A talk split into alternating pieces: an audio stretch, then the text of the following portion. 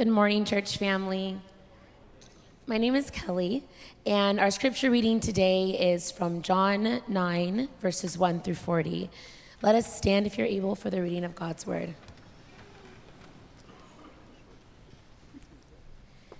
As Jesus went along, he saw a man blind from birth. His disciples asked him, Rabbi, who sinned, this man or his parents, that he was born blind? Neither this man nor his parents sinned, Jesus said. But this happened so that the works of God might be displayed in him. As long as it is day, we must do the works of him who sent me. Night is coming when no one can do work. While I am in the world, I am the light of the world. After saying this, he spit on the ground made some mud with the saliva, and put it on the man's eyes. Go, he told him, wash in the pool of Siloam. So the man went and washed and came home seeing. The man's neighbors brought to the Pharisees the man who had been blind.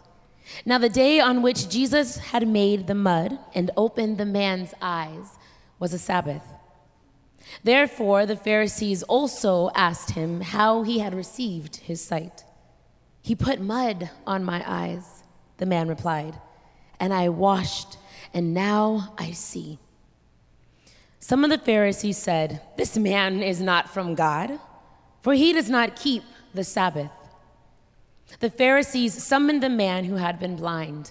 Give glory to God by telling the truth, they said. We know this man is a sinner. He replied, Whether he is a sinner or not, I do not know. One thing I do know I was blind, but now I see. Jesus heard that the Pharisees had thrown him out of the temple, and when he found him, he said, Do you believe in the Son of Man? Who is he, sir? The man asked. Tell me so that I may believe in him. Jesus said, you have now seen him. In fact, he is the one speaking with you. Then the man said, Lord, I believe. And he worshiped him. Jesus said, For judgment I have come into this world, so that the blind will see, and those who see will become blind. Some Pharisees who were with him heard him say this and asked, what are we blind to? This is the word of God. You may be seated. Today, I'm going to be talking to you about two of the most important issues in, in our lives. One is the problem of suffering, and the other is the problem of spiritual blindness. Uh, the problem of, of, suffering is the issue that many people say keeps them from faith in Jesus altogether. And I've found that sometimes when churchgoers go through extreme suffering, they abandon the faith altogether. The, second issue really is even more important, if you can believe that. I mean, if we have a longer, more lasting point of view, because this, the, the problem of spiritual blindness is what keeps us from knowing God at all. So, the episode that Kelly just read to us today addresses both of those issues. In John chapter 9, in this story, we read about a man who was suffering. He was physically blind, he always had been. And then, if you're listening, you notice we read about people who could see physically, but according to Jesus at the end, they were spiritually blind. And I think you already heard what happened in the story as Kelly read it. The blind man ends up seeing, both physically and spiritually. But those who thought they could see, and I think everybody else in their culture really thought if anybody sees, they see, they were deemed by Jesus to be blind. Ah, might be a warning for pastor types here. So now, the setting of the story. It was the Feast of the Tabernacles, or what was sometimes called the Festival of Lights. It all plays out in Jerusalem. And, and what happened there at the temple and in the synagogues, I'll tell you, was visually awe inspiring. I'll just show you a picture of, of one time that this happened. I'll, I'll tell you about this Feast of Tabernacles. It had many things that it was about. It was a Jewish festival that mainly looked forward to a promised and long awaited Messiah who was going to bring in a time in this world in which people from every nation would come into the city of God and give praise to the one true God and worship Jehovah. Now, in many ways, it also looked back to a promise that had been made to their forefather Abraham in Genesis chapter 12 that through someone coming through his line, all the peoples of this world would be blessed. Now, these lights that would be there at the Festival of, of the Lights, pointed to the people's conviction that darkness had come into this world that was good when God made it, and it had come about because of human sin. But they believed, and I think rightly believed, that God had drawn them together, the people of Israel, drawn them together into this world with the express purpose to bring light into this dark world. So on this festival, it went for seven, sometimes eight days, the lights would shine forth from their temple, from their synagogues, uh, sending the message that light is to come not just to a few, but to the entire world. And I'll tell you, based upon a number of passages in the book of Isaiah, they believed that light would come into people's eyes because he kept saying, When Messiah comes, the blind will see. Now, with all that in mind, uh, in the midst of this festival, Jesus, back in John chapter 8, verse 12, had, had straightly proclaimed, I am the light of the world. Whoever follows me will never walk in darkness. It's quite a claim, isn't it? And, and that claim had, as you might imagine, created all sorts of controversy. Who is he to say that kind of thing? So, in the midst of this light festival, Jesus in Jerusalem and his disciples came upon a man who had been blind from birth. So we'll start with the problem of suffering. Verse 2 Who sinned? This man or his parents? That he was born blind. Can you picture it? Walking there in the vicinity of the temple, they come upon this blind man. So the disciples ask him the kind of question that I have been asked so often all the years that I have been a, a, a, pastor. And I've just got to confess to you that it's not just others who have asked me this question, but in the deepest, darkest parts of my soul, there have been times I've asked it too. What caused this man's suffering? I mean, the God we believe in is good. Don't you believe that? The God we believe in is also in control of all things, He has power. Why, why would a God like that allow a person to be born blind? Whose fault is it? Is it, is it his parents' fault? Were they using drugs when they conceived him? is it his own fault? And some people really felt maybe there's some way that a person can sin in the womb. Anyway, we read this thing and say, this doesn't seem fair. And I don't know if you noticed that those are the only two options the disciples gave to Jesus. Was it directly his own fault? Did he sin? Or was it directly his parents' fault?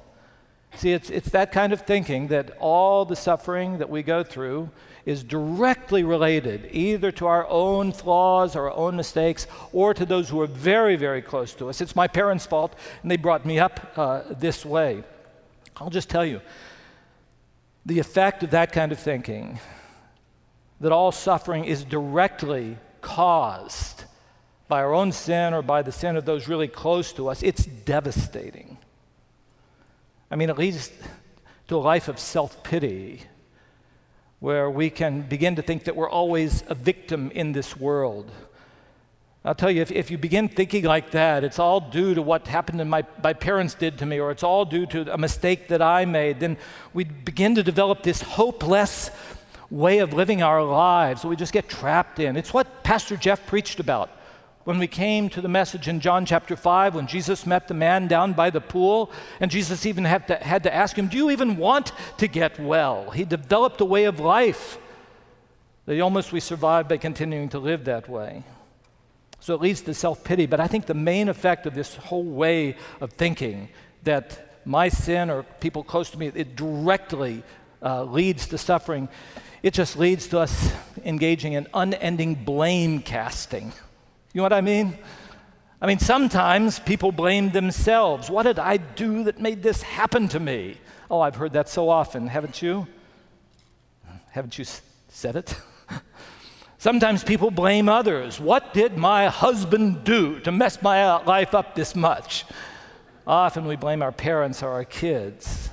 But of course, so many people blame God directly. Because it is true that if we believe in the kind of God that I keep preaching to you week, week by week by week, that God is all good, all loving, and at the same time all powerful, then we just can't figure out how on earth does this suffering fit together with that. What's happened is that so many of us who have actually experienced personally the goodness of God, even as we thought about in communion, communion, loving us so much that He sent His Son, loving us so much that Jesus gave His life for us, when we think, yes, I've experienced that, it's very real, then the only option we are left with is thinking that God doesn't have the power to deal with suffering. Something about Him is impotent. Uh, I mention this because this was the view of Rabbi Harold Kushner in his best selling 1981 book. I'll, I'll, show it to you. It, it was read by so many called when bad things happen to good people. Uh, Kushner's position uh, is that uh, God was able to create a beautiful world like we experience. So he was able to do that and provide that for us, but that he is limited in terms of what he can actually do in this world. So he writes that when God sees people suffering, he can't prevent all that pain and grief. All that God can do, he wrote, is to be with his people when we need him. In some ways, it sounds good, and there's a measure of truth to that, but I'll tell you, uh, you see the problem. If you embrace that, that God isn't all powerful, you'll soon recognize that it often offers absolutely no hope that God will ever change things in this suffering filled world. That this ongoing promise that God is going to bring about a new kind of kingdom where there will be no more injustice and always peace will reign, that He won't be able to do it. He may want to bring it about, justice, but He won't be able to accomplish it. Now, I'll tell you. I'm going to give you an all too brief, you know, I've taken on big subjects here, so we're going to get kind of a 101 thing, uh, this all too brief summary of how I understand the Bible speaking into the suffering of this world. Uh, in its opening chapters, the Bible lets us know something I want you to hold on to that God did not create a world with suffering in it. However, when the apex of God's creation, you know who, what is the apex of God's creation? Look at the people around you. It's when human beings, made in God's image, actually turned away from God, it affected everything else in all creation. Ever since sin, and that's the Bible's word for it, entered this world, nothing, nothing in our world has been quite right. Now, now the world that you and I live in, it still bears a lot of the goodness that God created it in. We, we enjoy it all the time. I think we especially enjoy it here in Southern California. But I'm still telling you that in spite of the fact that there's still goodness in God's creation. Nothing in our world is quite the way it's supposed to be. Now, of course, the world that you and I live in here in the 21st century is a world characterized by centuries after centuries of the effects of human beings, leaving God out of our lives and going our own ways. All this is to say that this accumulation of centuries of human sin in general causes all suffering that happens in general. I don't, I don't know if you're following me here, so listen carefully.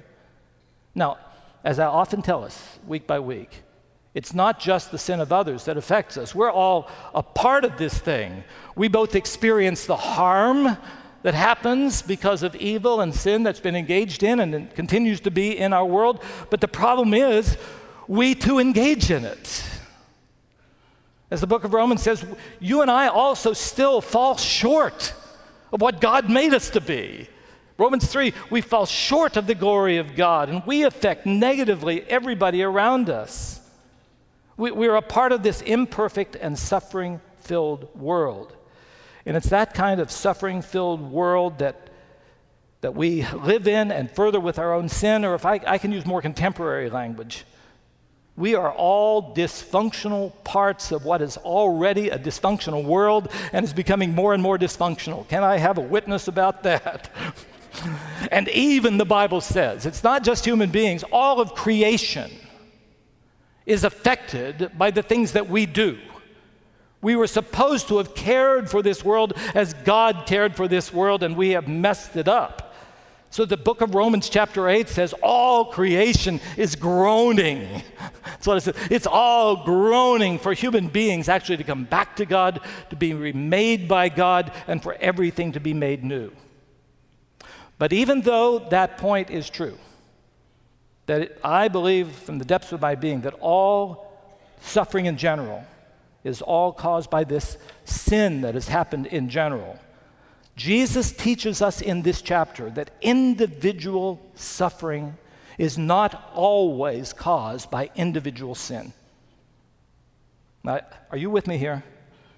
I want you to listen so carefully here because it's so. You know, I don't have that many months to get to talk to you about these things. Uh, this is such an important thing that you grasp. So I'll write it down for you here. Sin in general in this world is responsible for suffering in general, but sin in particular is not always the cause of suffering in particular. I'm looking to see if you're with me here. Sometimes our sin makes us suffer. You drive drunk, you're probably going to cause yourself pain and other people around you. You lie to the people around you, and you're going to affect yourself and all of them. You'll have broken relationships. Sometimes our bad choices lead to suffering. But Jesus makes it very clear that this man, being born blind, was not directly related to the fact that he had sinned or that his parents had sinned. I don't know if you're with me here, but I'll tell you there's so much nuance in this. I don't know any other religion that helps us to have a worldview like this. I don't know any other ideology that helps us to have a, to understand the suffering that comes because of the reality of sin and that we're all a part of it. But at the same time, we don't look at every time that we hurt or have pain or suffer and think, I did wrong. If you can embrace this way of looking at the world, it, it changes a lot of things. Like what? It begins to remove some of that self pity that I talk about. Because you begin to see that the things that go wrong in your life are a part of a, a larger issue of us living in an imperfect world that needs to be remade.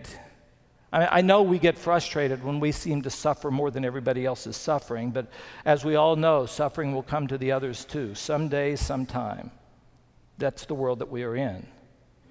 And because we have owned the fact, as followers of Jesus, that we too have fallen short of the glory of God, and walked away from God, we know that we deserve it, deserve the pain that is there. Second thing it does is it begins to minimize or relieve all that blame casting. One thing is, you don't always revert to beating yourself up whenever something's going wrong. What did I do? Did I not show up at church enough? Did I not listen to the preacher well enough? Well, it might be. We'll just see. But what I find out is that embracing this way of looking at the world, I, I find that I don't write others off or blame them nearly as quickly as I'm inclined to do.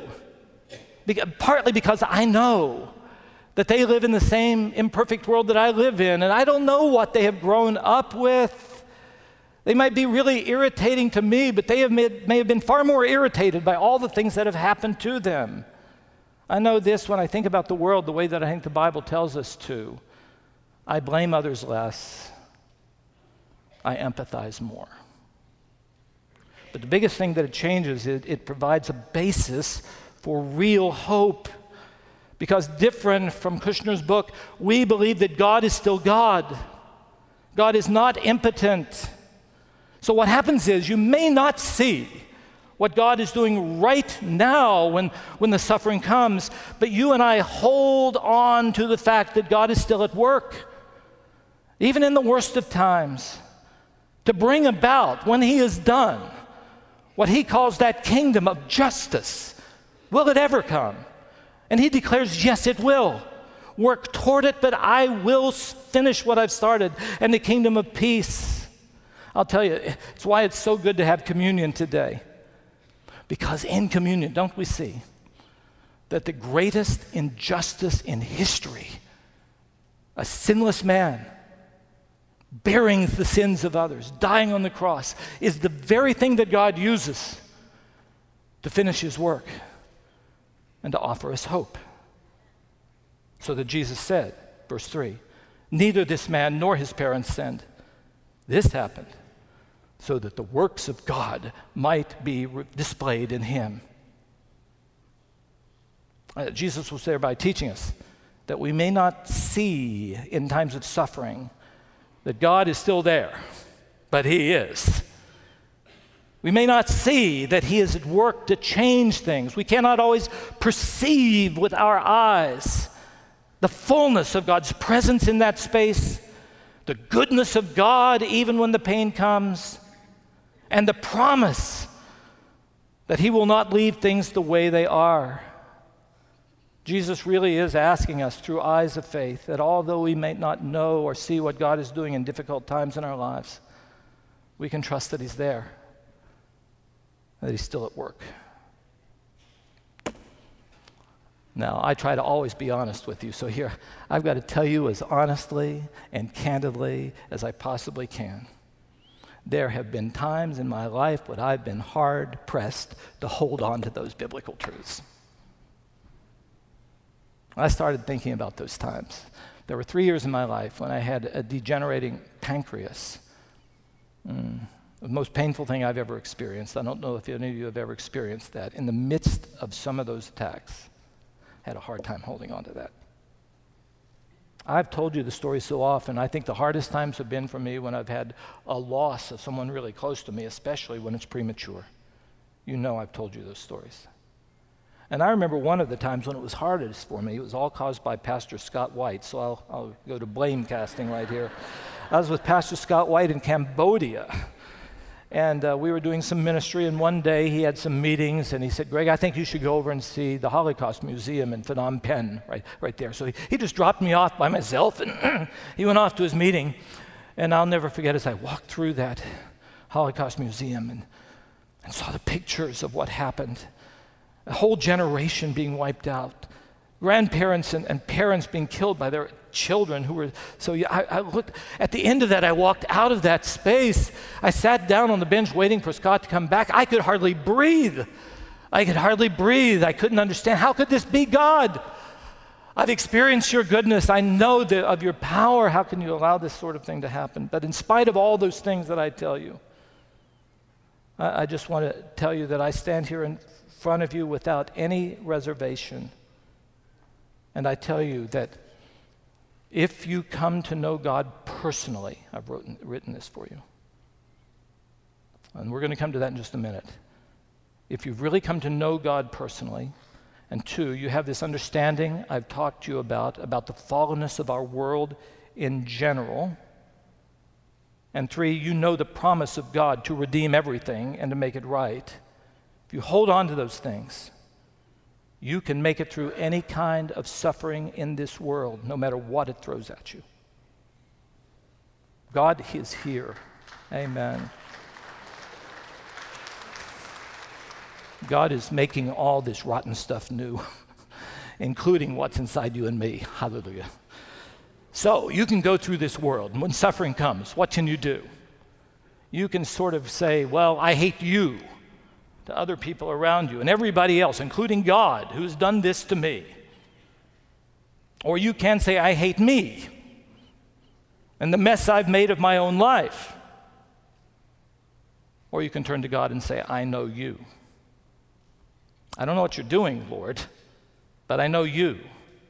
So I'm going to trust you to be at work until your work is done and until that kingdom of justice and peace come. That's, that's the beginning thought about the problem of suffering. Let me just say a few words about the bigger problem the problem of spiritual blindness. So some Pharisees asked, What? Are we blind too? Now, believe it or not, this issue of spiritual blindness is the most important part of this episode in John chapter 9. I'm only going to be able to say a few words about it. I'll try to pick the most important things. As we have seen in our entire series of messages called Signs, the physical healing of this blind man was only a sign. I say only because it was important. I mean, healing, taking away the pain, taking away the blindness here, that is significant. But still, we've got to see as, as enormous as that is. Uh, blindness is only a temporary thing in the plan of God. There's not going to be any of that in heaven. So, too, even the healing in this world is a temporary thing. In this world, when death comes, it takes away the ability to see physically. Are you with me here? Physical blindness will not last forever, physical healing will not last forever. So there's got to be something beyond this world. There has to be a forever. If this world is all there is, then death will eventually take away all of our sight. You know what we need? We need eternal sight, right? We need eternal life that can't be taken away. And this physical healing was just a sign. It, it, it's a reminder to us that death is not the end of things, that Jesus is the one who has taken away everything that might be stolen from us. Do you see? Do you see? So Jesus healed the man. Oh, Kelly, you read this so well. He did it on the Sabbath. I wanted to gasp, oh no, don't do that, Jesus. It's the day when all those religious leaders thought that the most important thing on the Sabbath was not to break all these rules that were there. Don't do any work on it. And, and here Jesus is healing somebody on the Sabbath. And this led to a huge dispute that runs all the way from chapter 9, verses 13 to 34. I want you to read it on your own. I'll tell you, when you read it, the attitudes that you see there, they're going to be familiar to you. You're going to see it in the world around. You're going to see it sometimes in yourself. But basically, this is what happened. Jesus healed on the Sabbath. So this man is a sinner. he can't come from God. So, so this healing, whatever this thing is, it must be some other kind of demonic power. But all the people there, it's the Feast of Tabernacles. Remember, this can't be right. Sinners can't heal the blind, they said. Messiah is supposed to heal the blind. Oh, said those religious leaders, then it must not be this man who was really healed. must have been a different man. This must be a case of mistaken identity. And the neighbor says, Well, he sure looks like him, but his parents are here. So they go and ask the parents and say, Well, no, this, this is our son, and he's been blind since birth. But they kind of throw him under the bus here. They don't want to clash with those, those religious leaders, they say, He's of age. You go ask him. So they go to the man and they say, All right, you, you come clean. You tell the truth. With what kind of trickery has this man deceived us into thinking that you were blind from birth? Because we know, we know he is a sinner. And it brings me to, every week I say this, to one of my favorite verses in the Bible. This man just said, Whether he is a sinner or not, I don't know, but this I do know. I was blind, and now I see, and implied, and he did it. So the, the leaders throw him out of the synagogue for doing that. So here's what I want you to see this man had been both physically and spiritually blind. So I ask you, which of those is the worse condition?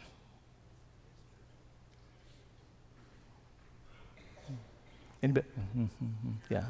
All right. Yeah, it is the spiritual blindness. You, you were right. So, what is that? It's this condition of all people on our own.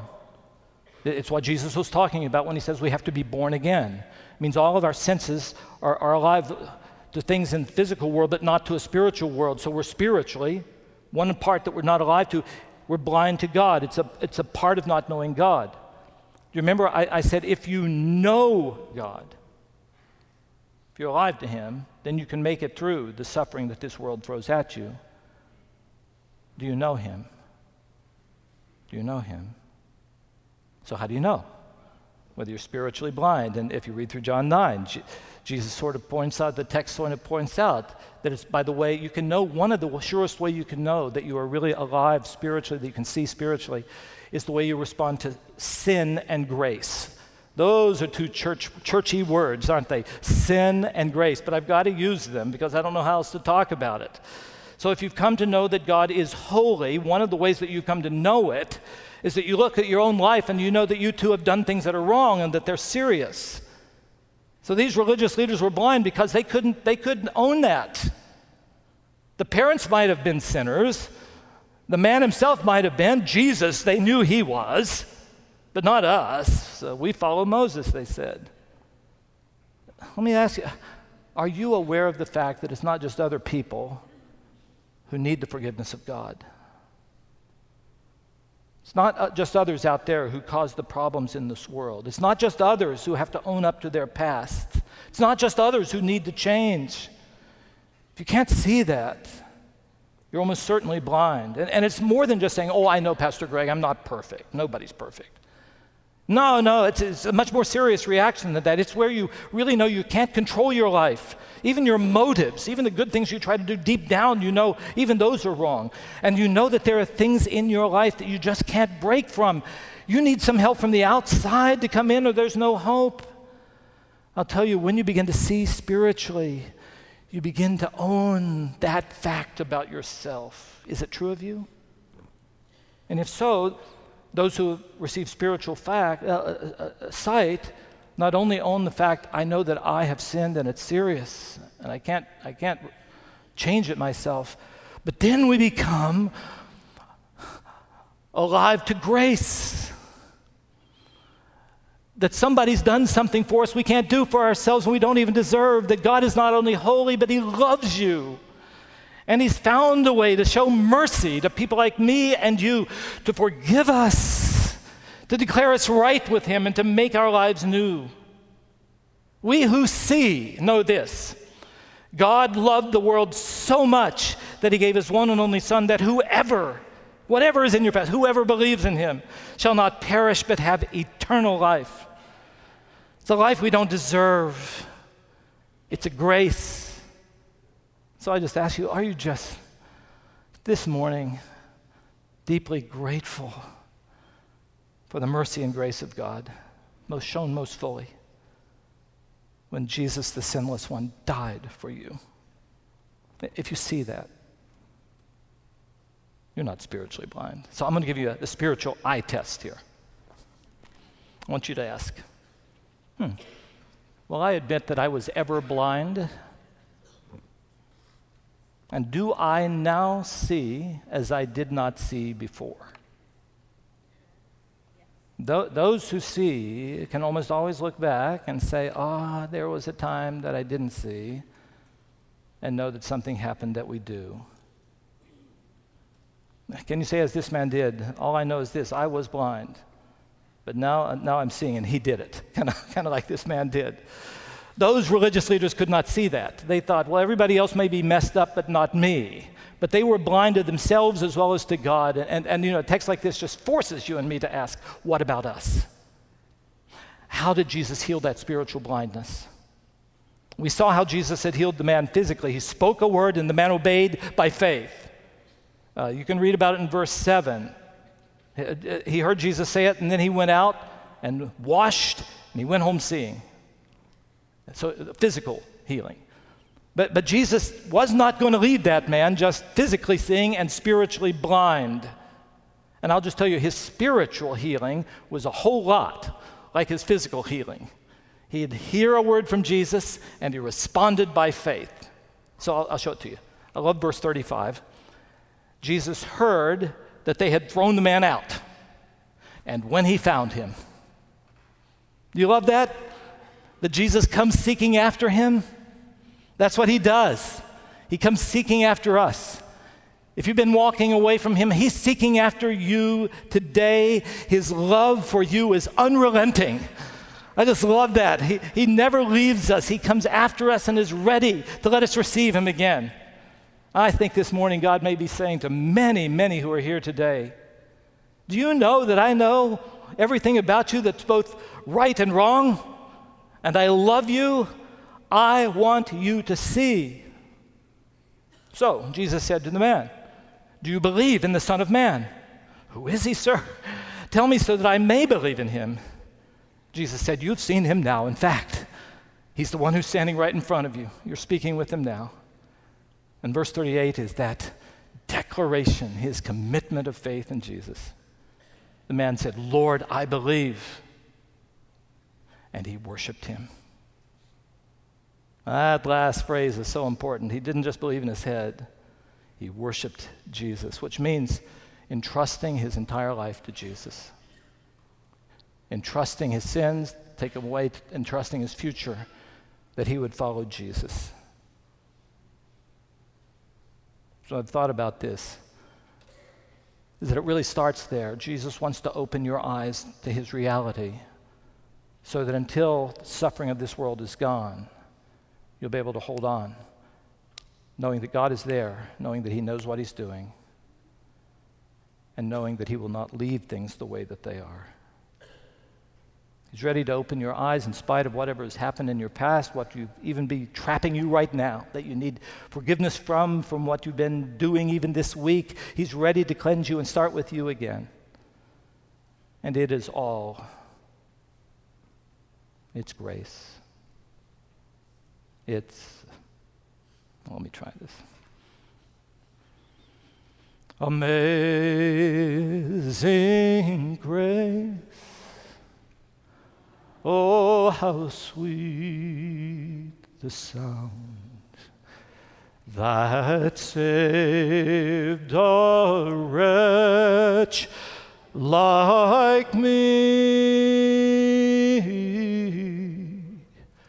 I once was lost, but now I'm found. I was blind. Oh, but now, now I see. What about the suffering? Through many dangers, toils, and snares, I have already